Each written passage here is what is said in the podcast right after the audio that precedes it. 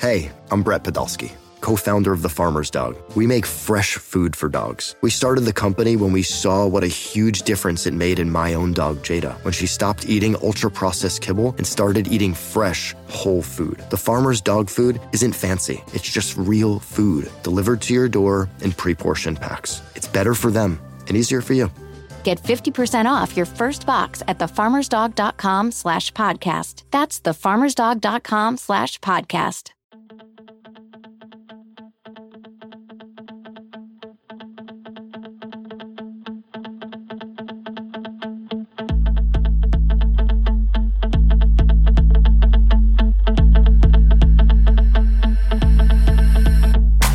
Welcome back to the Swamp 24/7 Podcast. I'm Thomas Goldkamp here with Blake Alderman.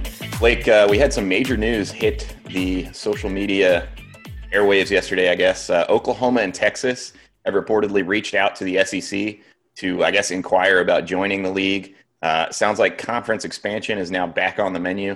I guess first off, Blake, what's your take on this? I mean, those are two pretty big storied programs talking about coming to the SEC. I'm all for it. I'm interested to see if it did happen, how that would maybe shape different divisions or, maybe the fallout of that. Obviously, I might be putting the cart before the horse here, because things still need to fall into place if that does even happen. But I'm all for it. I think that's two big-time programs. I think whenever you look back to just the conference, structures when they added Missouri and Texas A&M into the SEC, you look for those – SEC type environments, the fan base, because in the SEC, man, football is life for those kind of teams. So I think when you look at those kind of atmospheres, I think that they mesh pretty well. I'm all for a trip to Austin to go for, a game in Florida against Texas. If that's a conference game, I'm all for that. I think it'd be great for the SEC. It's already the powerhouse conference in college football. So I'm all for it. Obviously this is kind of all about the money, right? The SEC is kind of where the big bucks are. And I think the pandemic probably shifted things a lot quicker than maybe people realize when you talk about just kind of the financial deficits that some of these programs ran up, not having full stadiums, all that. I think it really probably put athletics directors in a situation where they had to really consider the future long-term, and we still don't even know necessarily how this fall is going to play out. We were talking about it yesterday about, how we're going to handle credentials this fall. And we don't know if, it's going to be limited situation like before as far as this year. So who knows how long these financial impacts go. But obviously when you talk about adding, for the SEC, two of these teams that are major, major markets, obviously in the Texas area, I know that, the SEC already has Texas A&M, but obviously the Longhorns are, those are some deep pockets, a lot of potential there. And then you talk about Oklahoma and how successful that they've been in the last several years. You're talking about adding two teams that I think everybody would say, are the type of programs that could be in the playoff hunt on an annual basis. I guess, Blake, are you concerned at all that, when you hear about potentially adding these two teams, that may bump Florida a little further down, the ladder, or is that not really a concern for you? It's not a concern for me. I think it's just with any league, any conference, any division, you have to, in the SEC, you have to put out your best football. I think it'd be good if there was some way to beef up the East, because I do know that, compared from the West to the East, the West is kind of the king in that conference overall. They have those big teams. They're always, more competitive. I think it'd be good to add some, maybe some gusto to the East, maybe get some of those bigger teams in there, make it more competitive. But I think at the end of the day, no matter who the team's in there, that does bring an added challenge, bringing two teams like that, because, bringing in a Texas or an Oklahoma isn't the same as adding, a Kentucky type of team or, South Carolina, a Vanderbilt type of team. But I think in general, the SEC, how competitive it is, just how, any team can play you close in different conferences, different divisions. I think overall just how competitive that league is. You have to go out and you have to play perfect every week, and that's just how the SEC works. So I don't think it's something you can concern yourself with. Sure, does adding Texas on the schedule and maybe making even 9 conference games in a season for Florida or for any SEC teams, that brings its own challenges. But I think overall, just the way the SEC works, you have to come and bring it every week. So I don't know that it's something I'm concerned about, just because it's already a very competitive conference. Yeah, and this is all obviously very new. I don't think everybody's got a full handle on exactly, what those conversations would look like between Oklahoma, Texas, and the SEC, how the league would restructure maybe.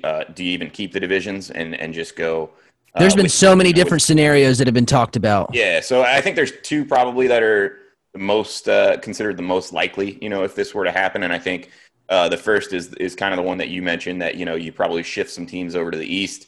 I think if you stuck with the divisions, I think the most likely scenario would be, you know, you'd probably move Alabama and Auburn over to the SEC East. That preserves your, you know, your Auburn-Georgia rivalry. It gives you back Auburn-Florida, which was a great rivalry back in the day. It preserves Alabama-Tennessee. And then I think you move Missouri over to the West and you put, you know, Texas-Oklahoma in with LSU, A&M, the Mississippi schools, and Arkansas. You've got some old Southwest rivalries with Arkansas and, you know, jumping back in that mix with Texas. So I think that's one way to do it. That makes the most sense geographically. And I think to your point, if you do that, I think you have to go to 9 conference games. I don't think there's any way you can do it at 8, because if you're talking about playing 7 divisional games, you know, only getting 1 crossover when you've got 8 teams in the other division, you're talking about maybe only visiting an Oklahoma or a Texas once every 16 years. To me, that's not feasible. You know, so I think that, you know, if you do the division setup, I think you go to probably 9 conference games. I think it would mean the elimination of the permanent crossover rivalry. And that's something that came up at SEC Media Days on Monday, actually before this news broke yesterday, where, you know, Dan Mullen talked about he kind of wants to get rid of the permanent crossover rivalry. And for Florida, obviously, that would mean dropping the LSU game as an annual opponent. And I'm not a huge fan of that. Granted, I'm from Louisiana, so that rivalry, you know, being from Louisiana and having a bunch of friends that went to LSU and then me going to Florida, that's always been a fun rivalry for me. But I think for the fans, too, it's really developed into a game that people like. So whenever you talk about this conference realignment, I think, you know, there's going to be some things that gets lost. And I think, I guess let me ask you this, Blake, what's the most important thing in terms of maintaining Florida's rivalry games that you would like to see if there's some sort of shuffling or expansion to the conference? Are you talking what are the games conference or out of conference? Conference, like just what are the games? Well, and I guess Florida State too. I mean, because this could affect that as well. Right. Games that for you, Florida absolutely should not give up on an annual basis. You know, I'm with you. I think it's the Florida LSU game. I just think that the way that game has gone, you can tell it matters to the players. You know, there's been, I think back to Cianta Lewis with like the skeleton cat, and it's just there's been little quips. That's what makes rivalry games so great. Those little things that happen off the field, you can tell that when they play, it matters to the players. I think it's always a really fun game, and you look at how those teams have really played each other really close. You can tell that it's something they focus on a lot. So I would be sad to see that one go. But past that, you know, I mean. It's tough because a lot of the East games, you know, like Florida, Tennessee, you know, growing up for me, I remember, you know, that was a big game. You know, that was one that everyone had circled. You know, fans were always really excited for. I remember walking to the stadium with my dad. I was like 8 or 9 years old, and some Tennessee fan, you know, like said something slick to my dad, and they were about to like fight out there in the streets, you know, going back and forth. And you just don't have that anymore. Yeah. So I think I hold on to that one. To the last 16, right. Yeah. You just it's not competitive anymore. And I think that's the same way with a lot of those games in the East. You know, I mean, what was it? Florida beat Kentucky an absurd amount of times. I can't remember in a row. I thought it was 31, 30 something games in a row. They're just not as competitive. So I think for me, it would, if I had to pick one in the East, it would probably Tennessee, Florida. And I know it's not really the competitive rivalry that it used to be, but I think it's just something I hold on to from just growing up and that being a big game. I think, you know, so we talked about, you know, that's, if you keep divisions, that's probably what it looks like. You know, you slide Alabama, Auburn over. I think the more intriguing option, and I'd be curious, you know, I'd love to be a fly on the wall in some of those conversations with the SEC, is more of a pod system. You know, I think the thing that, you know, Dan Mullen was kind of getting at with wanting to drop the permanent crossover game is you really only get the chance to host in Alabama once every 12 years or travel to Tuscaloosa or, you know, Auburn, for example, once every 12 years. To me, that's not enough. Like, you know, I mean, for fans, it's one thing, but for players too, you only get a 4-year window, right? So it's even worse for the players when they don't get to visit some of these, you know, really storied venues, these really cool SEC venues. I would like to see, you know, the league find some way to ensure that a lot of these players get a chance to visit most of these schools. You know, so if you add an Oklahoma and a Texas, how do we schedule it such that, you know, a player that's going to Florida will have a chance to visit at least one of those two schools or maybe both within his 4 to 5 year career? That's what I want to see. You know, I think the more you get stuck into the divisions, the more you end up playing games like Florida, Vanderbilt, Florida, Missouri, that honestly nobody really cares about. They don't. And I mean, it's even for, like I said, Florida, Tennessee, Florida, Kentucky. Nobody really cares about those games now. Yeah. So I think a pod system is interesting. And for those that, you know, haven't kind of heard what that looks like, I think if you take 16 teams, what you do is you have four pods, right? So four-team pods. And basically the idea of the pod system would be you would want, you know, those four teams, you want some significant rivalry games that should never go away. And when I think of it, I think Florida, Georgia obviously has to be paired due to location, due to how big a rivalry game that is. So you'd have something like maybe Florida, Georgia, maybe Tennessee and South Carolina, or Florida, Georgia, Kentucky, South Carolina. And what would happen would be you would play each of those teams every year. So that's three games there on your schedule, right? From there, I think, you know, having four teams in each of the other pods, you could play two games against each of the other pods to where that adds you another six games. Now you're at nine conference games, but you're playing opponents from across the league in these different pods routinely. So you're going to get more trips to, you know, Arkansas and A&M, Texas and Oklahoma. I think that'd be a really cool way to do it. You know, I don't know in practice how that would play out in terms of competitive balance, you know, whether that would really allow – you know, one program to have an advantage based on the pod. I think you'd really have to put, you know, some brain power together to figure out how do we balance, you know, not just the teams that right now are on top, but traditionally, historically have, you know, had the ability to be pretty good. Like you mentioned, like a Tennessee, you know, they used to be good. Do we evaluate, hey, can Tennessee get back to that powerhouse place? Or is their run kind of, you know, this is kind of who Tennessee is now? I think those are going to be really tricky conversations. And again, this is all so preliminary right now. I mean, you know, I think it is, but it's fun to talk about. It is really fun to talk about. It's perfect off season. I wish they had, you know, dropped this news maybe 2 months ago when we were, you know, starving for content. But no, I just think it's going to be really interesting. And I think, you know, I think the Big 12 is going to be meeting today with some of its brass basically, and trying to figure out how to handle this. But like the way the news leaked yesterday, and you know, Texas A&M's AD happening to be at SEC Media Days when this all came out, I think it's clear that there's some legitimate smoke behind this stuff. And so a lot to consider going forward kind of with the future of college football. And I think I really think the pandemic accelerated this kind of thing in ways that people maybe didn't anticipate because of the financial situation. And I'm curious to see, you know, if the SEC does take the lead on this, if you pull an Oklahoma and a Texas, man, you've got the dominant position in college football. And it'll be interesting to see how, you know, the Big Ten, the ACC, the Pac-12 maybe try to scramble to, you know, make additions. You know, if you remember a decade back when the last kind of big conference expansion came around, it happened very, very quickly. I mean, it really snowballed quickly, and then those TV deals got struck. I think, you know, the SEC has been the dominant player in college football for a long time. And I think, you know, when you talk about Texas with the Longhorn Network that they tried to launch, now getting on board, I think that they're, you know, they're kind of in the place where they need to get on the train before it leaves the station. And I think that's what you're seeing. So, Blake, I don't know. Let's take a quick break. I know we talked about today's show probably won't be quite as long simply because we didn't learn a ton of new stuff at SEC Media Days. But we'll take a quick commercial break, and we'll be right back talking what we learned from Florida in Birmingham. This episode is brought to you by Progressive Insurance. Whether you love true crime or comedy, celebrity interviews or news, you call the shots on what's in your podcast queue. And guess what? Now you can call them on your auto insurance too, with the Name Your Price tool from Progressive. It works just the way it sounds. You tell Progressive how much you want to pay for car insurance, and they'll show you coverage options that fit your budget. Get your quote today at Progressive.com to join the over 28 million drivers who trust Progressive. Progressive Casualty Insurance Company and Affiliates. Price and coverage match limited by state law. Okay, picture this. It's Friday afternoon when a thought hits you. I can spend another weekend doing the same old whatever, or I can hop into my all-new Hyundai Santa Fe and hit the road. With available H-Track all-wheel drive and three-row seating, my whole family can head deep into the wild. Conquer the weekend in the all-new Hyundai Santa Fe. Visit HyundaiUSA.com or call 562-314-4603 for more details. Hyundai, there's joy in every journey.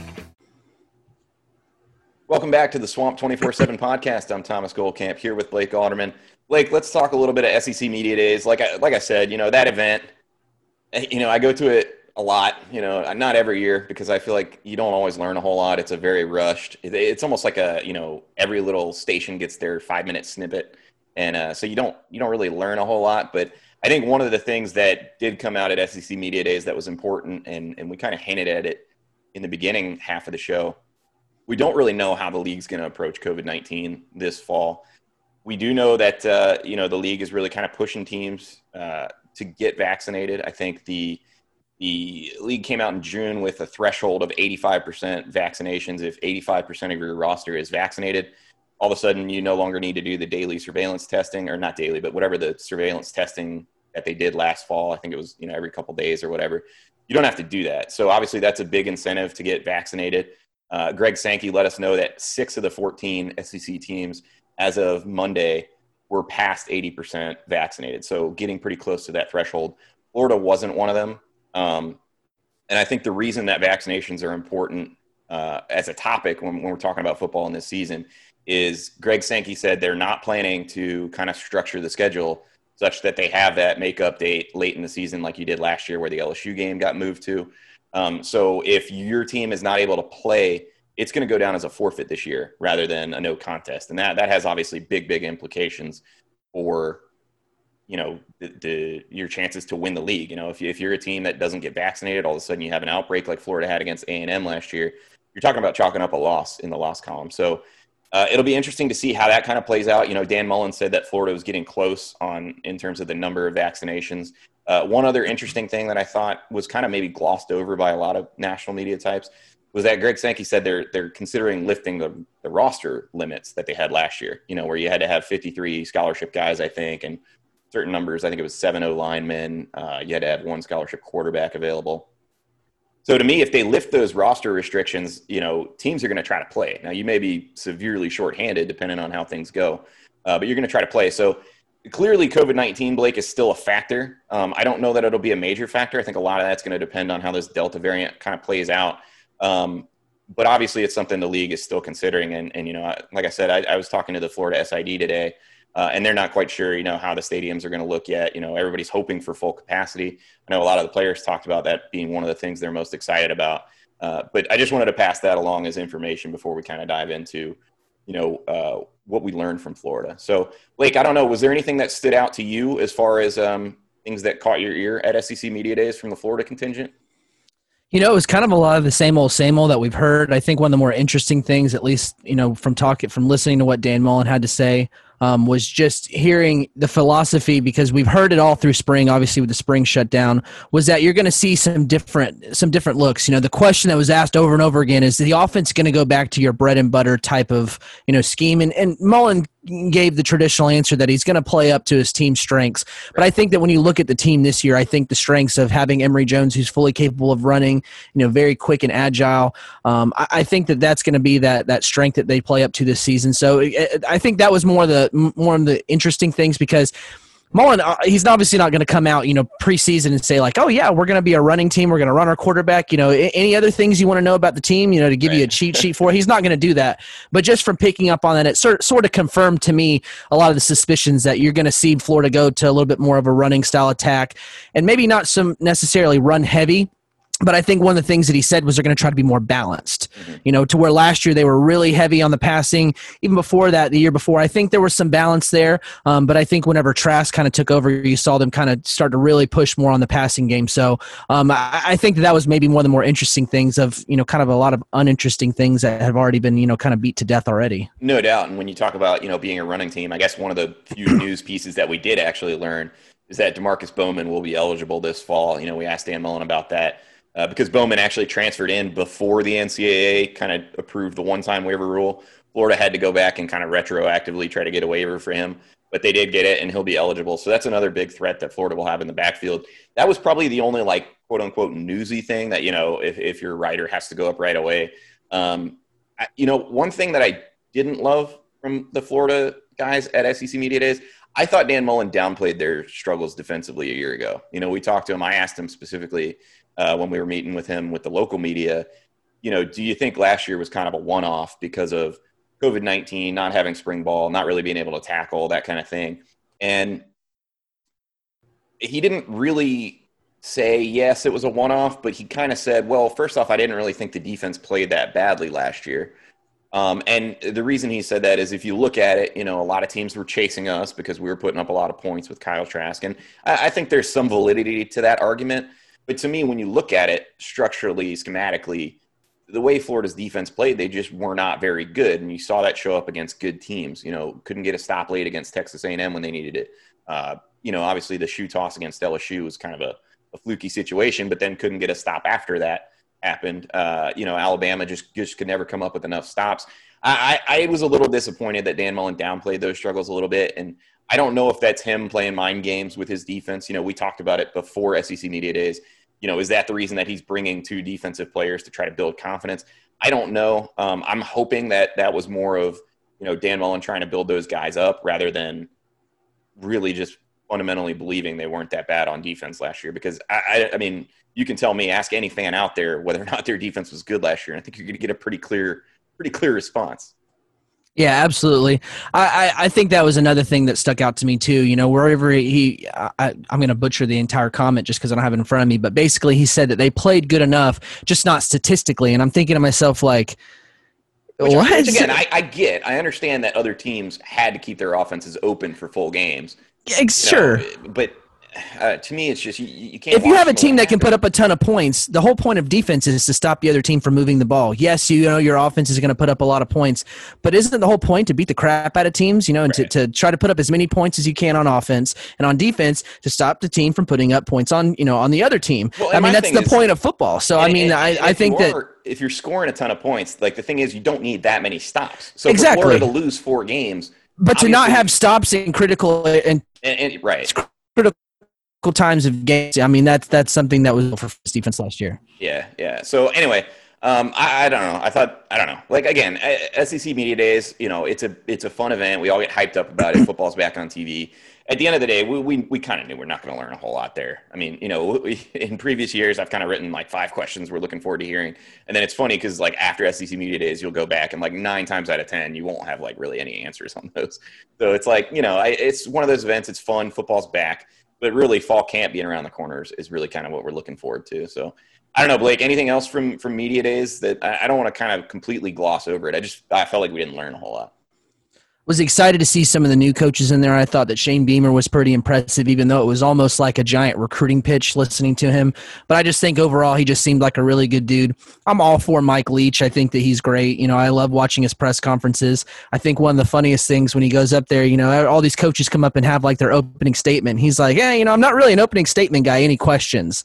So I thought that was good. And it was good because last year with Lane Kiffin being in his first year at Ole Miss, you didn't have SEC Media Day.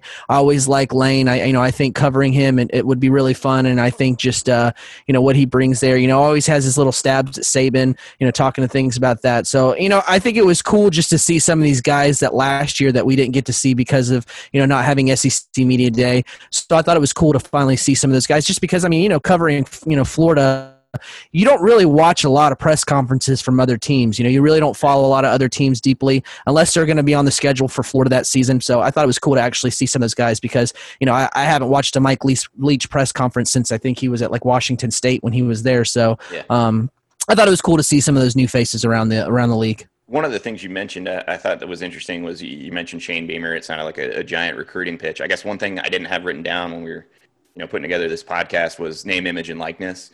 And I think one thing that stood out to me was there was definitely some coaches in there that were kind of harping and pushing the envelope. I think, you know, Nick Saban said that Bryce Young has made almost 7 figures now, almost $1 million in endorsements. It's pretty clear that some coaches are pushing that. And that was another area I was a little bit surprised that Dan Mullen didn't kind of dive into more. And I think, you know, when you hear about Miami's got a booster that's going to pay players $6,000 a year, you know, to make a couple endorsements for his gym. You hear about Bryce Young getting up to $1 million already. Those are significant recruiting pitches. And those are kids that, you know, kids out there are listening to these kind of things and kind of evaluating it. Now, I know Florida's got some stuff going on behind the scenes. I know that, you know, a couple players have inked deals here and there. But Dan Mullen was very much in, you know, hey, we got to figure out that, you know, the legality of everything first before we kind of dive in. And to me, that was, you just want to see, it goes back to kind of, I guess, recruiting in general under Dan Mullen. I'd like to see them just be more aggressive, you know, really push the envelope, kind of be at the forefront of those things, you know, be the guy that's saying, hey, look, you know, we just had a Heisman Trophy finalist at QB. Here's what Emory's done in endorsements already. Like, you know what I mean? So I was a little bummed by that. I thought, you know, as far as name, image, and likeness goes, I understand that, you know, the way the law is written in Florida, the Gators have to be careful to make sure they're, you know, not doing anything illegal. And there are certainly question marks about whether, you know, the 6,000 a year Miami thing is even legal. But I don't know, maybe we can jump into recruiting a little bit. That was just a kind of random thought from me. And I do agree with you, but at the same time, everything that you said, I do agree with. I think that that's a chance for them to be more aggressive. But I think at the same time, just hearing, you know, having to make sure the legality of things, that seems like very much a Florida brass type of thing to where Florida's going to want to play. And I don't know that it's necessarily something on Dan Mullen. No, yeah, would I like to – and I think anyone would like to see him be more aggressive with things like that. But I think it's something that's above his head. Florida has been very, very compliance-oriented for a long, long time. And like you said, that extends above Dan Mullen. That's very much a program thing where, you know, they really are going to make sure that the 80s, you know, with Charlie Pell and all that never happen again. So that's a fair point. You know, it's not necessarily all on Dan Mullen. I would just like to see Florida be a little bit. But I do think I do agree with what you said, absolutely. Yeah. So, Blake, we had a rankings update for recruiting on Swamp on, well, I guess, 24/7 as a whole. Can you walk us through some of the guys that maybe got bumped, some of the guys that maybe didn't? Yeah, you know, Florida had three commits that had all, you know, that had bumps on the new top 247. Four-star linebacker Shamar James, who committed to Florida back in June over Alabama. He rose up, I believe it was 30-something spots, up to number 88. So Florida has a top 100 commitment in their class. Really athletic linebacker. I've seen the guy play 7-on-7 and play offense as a wide receiver. And, I mean, the way the guy moves, I think it was a warranted bump for him. Julian Humphreys, I think, moved up 13, 17 spots, something like that. And that's a guy that's coming in with that 6'1", 190, 185 pound frame, but is also very fast. He's one of the fastest guys in the state of Texas. Just kind of continuing that whole, you know, bringing speed to Florida's class of a lot of those other guys that I've talked about on previous episodes of the podcast that have that kind of speed. So I think he's really interesting. It's a guy that teams are still kicking the tires on. I mean, this is a guy that committed to Florida, you know, I'm trying to think when it was. I think it was actually I can pull it up real quick. Yeah, it was in May. That's what I thought. Back in May, that was before the dead period opened back up. He took quite a lot of visits. You know, I mean, he took the official visit to Florida on June 11th, but I mean, this is a guy that visited Alabama. He visited, you know, Georgia, USC, Auburn. I mean, this kid literally, if you pick a school, he probably was there. He probably visited there. So while he hasn't completely shut things down, he has been recruiting guys for Florida. He's really talking up Florida. I'm actually planning to catch up with him one day this week, hopefully. He's been busy working out and doing all sorts of other things. But he'll be back for Friday Night Lights, so I was kind of going to preview that. He's going to be there for a 2-day visit. But I think the bump that on the 24 new top 247 that a lot of fans were really happy to see was 4-star quarterback Nick Evers.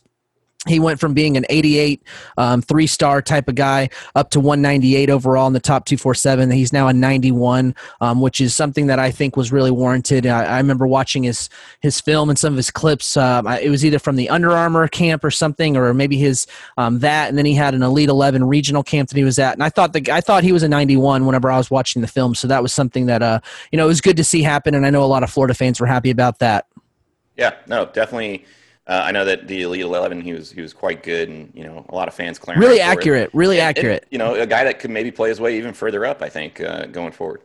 Last year was his first year starting at varsity football, so I definitely agree that that's something that's still on the table for him. I don't have his stats pulled up in front of me, but he was pretty good for being in a first year. Now he's continued to grow. I mean, even if you look at just from, you know, when he committed to Florida, I think he's grown about an inch, so he's about 6'3". So I think he's a guy that can continue to rise. I think it's something that, you know, a big season could bring. I mean, Dan Mullen, you know, quarterbacks, kind of knows what he's doing. Yeah, he knows some things. All right, Blake, well, thanks for the update. I think that's going to do it for today's episode of the Swamp 24/7 podcast. Appreciate you guys tuning in. We're going to be firing up. We'll probably have more shows in the near future. I know 24/7's got some things in the works for us. But thanks for tuning in, guys. If you like the video, be sure to hit like and subscribe on the YouTube channel. And if you're listening to it on Apple, iTunes, Spotify, any of those, be sure to leave us a nice review. We appreciate it, guys. We'll see you next time.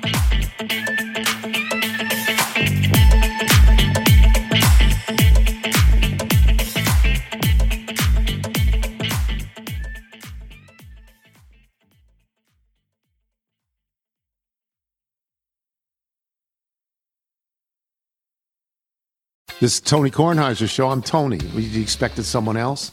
So what exactly is the show about? I don't know. It's a sports show nominally. Football's over, but we're finally at a point where things matter in college basketball, and baseball season is on deck. Greatest three words in the English language, pitchers and catchers. We have some of the best voices come on and explain what matters or what makes an upset, like Ryan does, 9/8. No, that's not an upset. No, yeah, it is, Bob.